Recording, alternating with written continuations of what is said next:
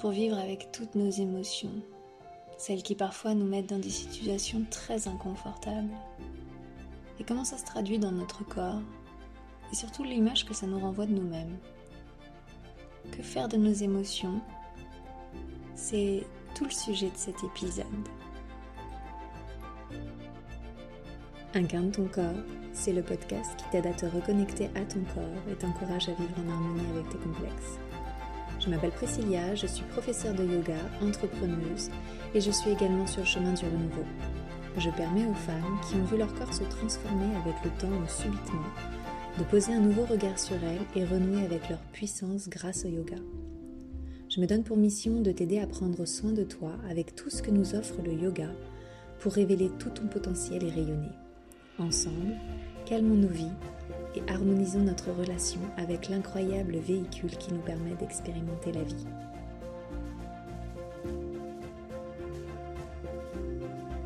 Si tu souhaites entamer avec moi le chemin de la métamorphose pour poser un nouveau regard sur toi et harmoniser ta vie, j'ai créé avec tout mon cœur un guide gratuit pour te mettre sur le chemin de la redécouverte de toi-même grâce au yoga. Le lien de téléchargement est dans la description de l'épisode.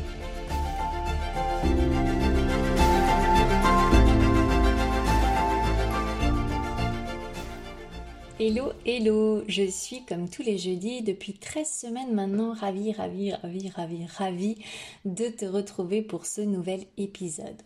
Aujourd'hui on va parler des émotions. De quoi faire de tes émotions pour calmer ta vie?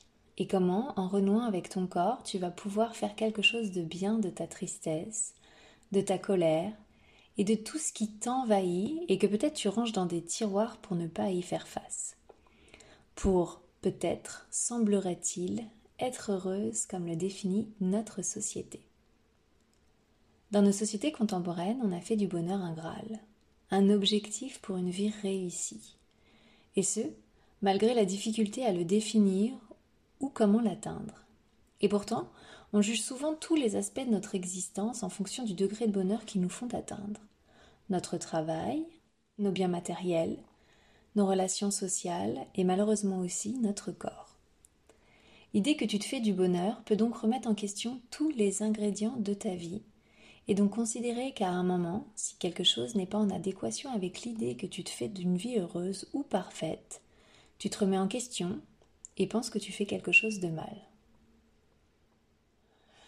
Comme on envisage aujourd'hui que l'objectif d'une vie est d'atteindre le bonheur, tout ce que l'on va qualifier de souffrance s'apparente alors à une vie ratée. Malheureusement, cette recherche obsessionnelle de bonheur dans notre vie est souvent en proie à toujours plus de douleur et de malheur. On considère souvent le bonheur comme une humeur ou une émotion qui se définirait comme l'inverse de la tristesse ou de la dépression. Ça voudrait dire qu'être heureux signifie ne plus être triste. Et donc c'est comme ça que naturellement, car nous sommes sans véritable explication tous en quête de bonheur, nous avons refoulé notre tristesse, notre colère, notre état parfois dépressif, la douleur, la souffrance, la peur, etc., etc. Les émotions font pourtant partie de nos vies d'êtres humains.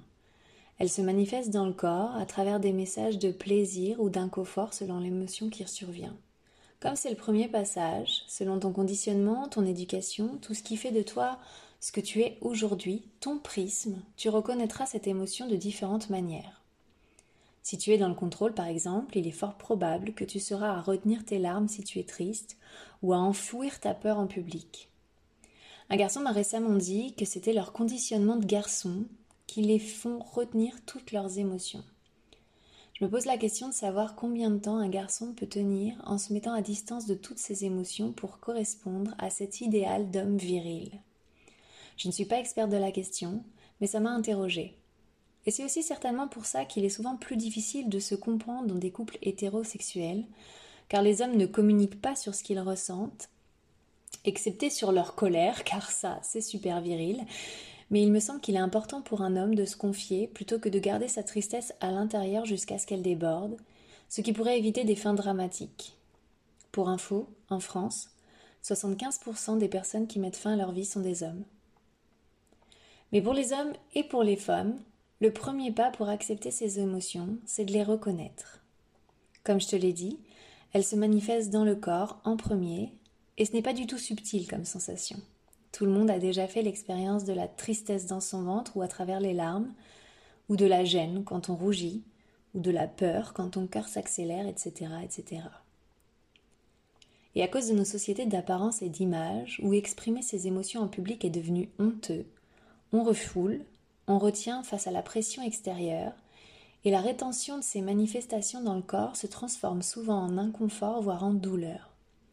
C'est comme ça que la dépression peut s'installer et engendrer des maladies chroniques. Et cette douleur ou cet inconfort dans ton corps te fera te sentir encore plus mal à l'aise dans ton corps, mal dans ta peau, et nourrira ta détestation pour ton corps. Donc pour renouer avec lui, il va falloir aussi passer par la reconnaissance de tes émotions. Reconnaître ces manifestations dans ton corps et les faire exister, c'est-à-dire les laisser vivre dans ton corps, Identifier où elles se situent et ce qu'elles provoquent. Il est important d'ancrer en toi que ces émotions ne te définissent pas. Si tu traverses une période de tristesse, ça ne fait pas de toi quelqu'un de triste.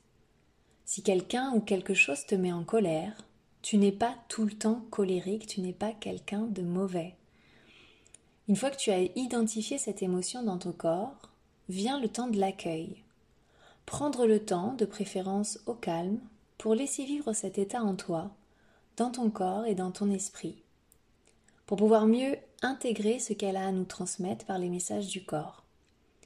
Tu peux d'ailleurs, si tu le souhaites, aller écouter ou réécouter l'épisode sur les messages du corps pour comprendre son intelligence et comment, à travers nos émotions, il communique avec nous. Je te mets le lien d'écoute dans la description de l'épisode. En prenant le temps de l'accueil de la tristesse et de la colère, mais bien sûr aussi du plaisir et de la joie, tu laisses à ton corps et à ton esprit le pouvoir de digérer cet état pour pouvoir tranquillement et en conscience passer à autre chose. Car je te l'ai déjà dit, tout passe, tout est impermanent. Revenir aux sensations dans ton corps est primordial pour pouvoir vivre l'émotion et la laisser s'en aller. Accepter que l'émotion soit là et qu'elle génère des choses en nous sera essentiel pour pouvoir ensuite s'ouvrir à un autre regard sur toi et sur ta vie, et à retrouver plus de calme et d'harmonie. Et mieux gérer ses émotions pour ne pas les laisser déborder. On en a déjà parlé, mais le yoga est un véritable allié dans la reconnexion au corps et dans la réception des messages qu'il nous envoie. Se reconnecter à tes sensations physiques, les identifier, trouver où elle se situe pour pouvoir faire le lien avec ce qu'il se passe dans ta vie actuellement. Grâce aux postures physiques, tu vas pouvoir faire vivre ces émotions dans ton corps et les faire bouger pour ne pas les laisser se fixer dans tes tissus et générer des plus grands mots. MAUX. Grâce au mouvement, tu peux plus facilement les évacuer et les digérer de ton corps. Le yoga a aussi un réel pouvoir pour impacter ta vie positivement en dehors du tapis. Quand tu pratiques avec une intention, ce que j'invite souvent mes élèves à déposer en début de pratique, ce que l'on appelle un sankalpa en sanskrit, tu invites le yoga à te positionner différemment dans ta vie. Ton intention peut être tout simplement je veux être plus calme. Si tu éprouves beaucoup de colère à cet instant, et ta pratique sera alors tournée en ce sens. Grâce au yoga, tu pourras accepter tes émotions, accepter cette colère, l'accueillir et l'accompagner pour la transformer en quelque chose de positif. Le chemin d'un yogi est de trouver un équilibre physique et mental, d'aller sur la voie du jugement juste, comprendre que toutes tes émotions ont leur raison d'être, d'apprendre à être consciente de ce qui se passe en toi et sachant y mettre de la distance pour se sentir plus libre et plus calme. L'idée ici est donc de comprendre que la vie, même la plus chanceuse, est remplie de douleurs, des pertes, des déceptions, des douleurs physiques ou mentales, de la solitude ou de la tristesse. La douleur est inévitable, effectuée en vie. Ton pouvoir à toi est de savoir ce que tu veux faire de toutes ces émotions et comment tu peux les transmuter. Contrairement à ce que je t'invite à être depuis le début de ce podcast, le bonheur n'est pas un état d'être. Ce n'est pas quelque chose que l'on obtient. C'est quelque chose que l'on fait. Le bonheur est dans les habitudes et dans les actions du quotidien. Être triste, ce n'est pas être malheureux. Être en colère ne fait pas de toi quelqu'un de mauvais. Avoir peur ne t'empêchera pas de réaliser tout ce que tu souhaites. Tu as tout en toi pour faire quelque chose de toutes ces émotions, pour prendre les décisions les plus justes pour ton bien-être, et peut-être que tu réussiras à trouver en toi la réévaluation de ton bonheur. Car je pense que la définition du bonheur est multiple. Elle est en chacun de nous. Et il n'y a pas de joie sans peine. Alors accepte, accueille, et fais de toutes tes émotions quelque chose de bien pour transformer ta vie, pour impacter durablement ton quotidien. Alors en conclusion, que faire de tes émotions, quelles qu'elles soient? D'abord, prendre toujours un temps pour l'acceptation.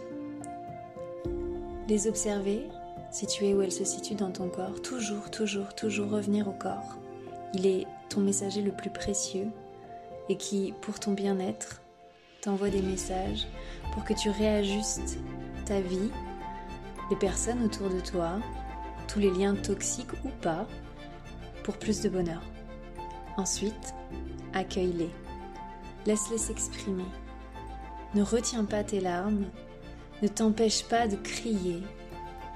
Fais tout ce que tu as besoin, bouge, cours pour te décharger enfin de tous ces maux, de toutes ces douleurs, ces souffrances qui te pèsent. Donc je t'invite, la prochaine fois que tu te sens triste, que tu te sens en colère ou que tu as peur, de t'arrêter, d'accepter d'être dans cet état, d'accueillir, de laisser s'exprimer cette souffrance, et au lieu de la laisser te submerger, de mettre en place tout ce qui t'appelle au fond de ton cœur avec ton intuition pour bouger, crier, pleurer, pour pouvoir impacter ta vie positivement, retrouver plus de calme, plus d'harmonie dans ta vie et enfin pouvoir poser un nouveau regard sur toi et impacter ta vie durablement pour toujours plus de joie et de bonheur. J'espère que cet épisode t'a plu et qu'il t'a fait du bien. N'hésite pas à le partager si tu penses qu'il pourrait faire du bien autour de toi et pour le faire connaître, tu peux également le commenter ou le noter sur iTunes. Et évidemment, pour ne rater aucun des prochains épisodes, le mettre dans tes favoris sur ta plateforme préférée. Je te souhaite de démarrer ce mois de décembre tout en douceur. Prends bien soin de toi et à la semaine prochaine. Namasté.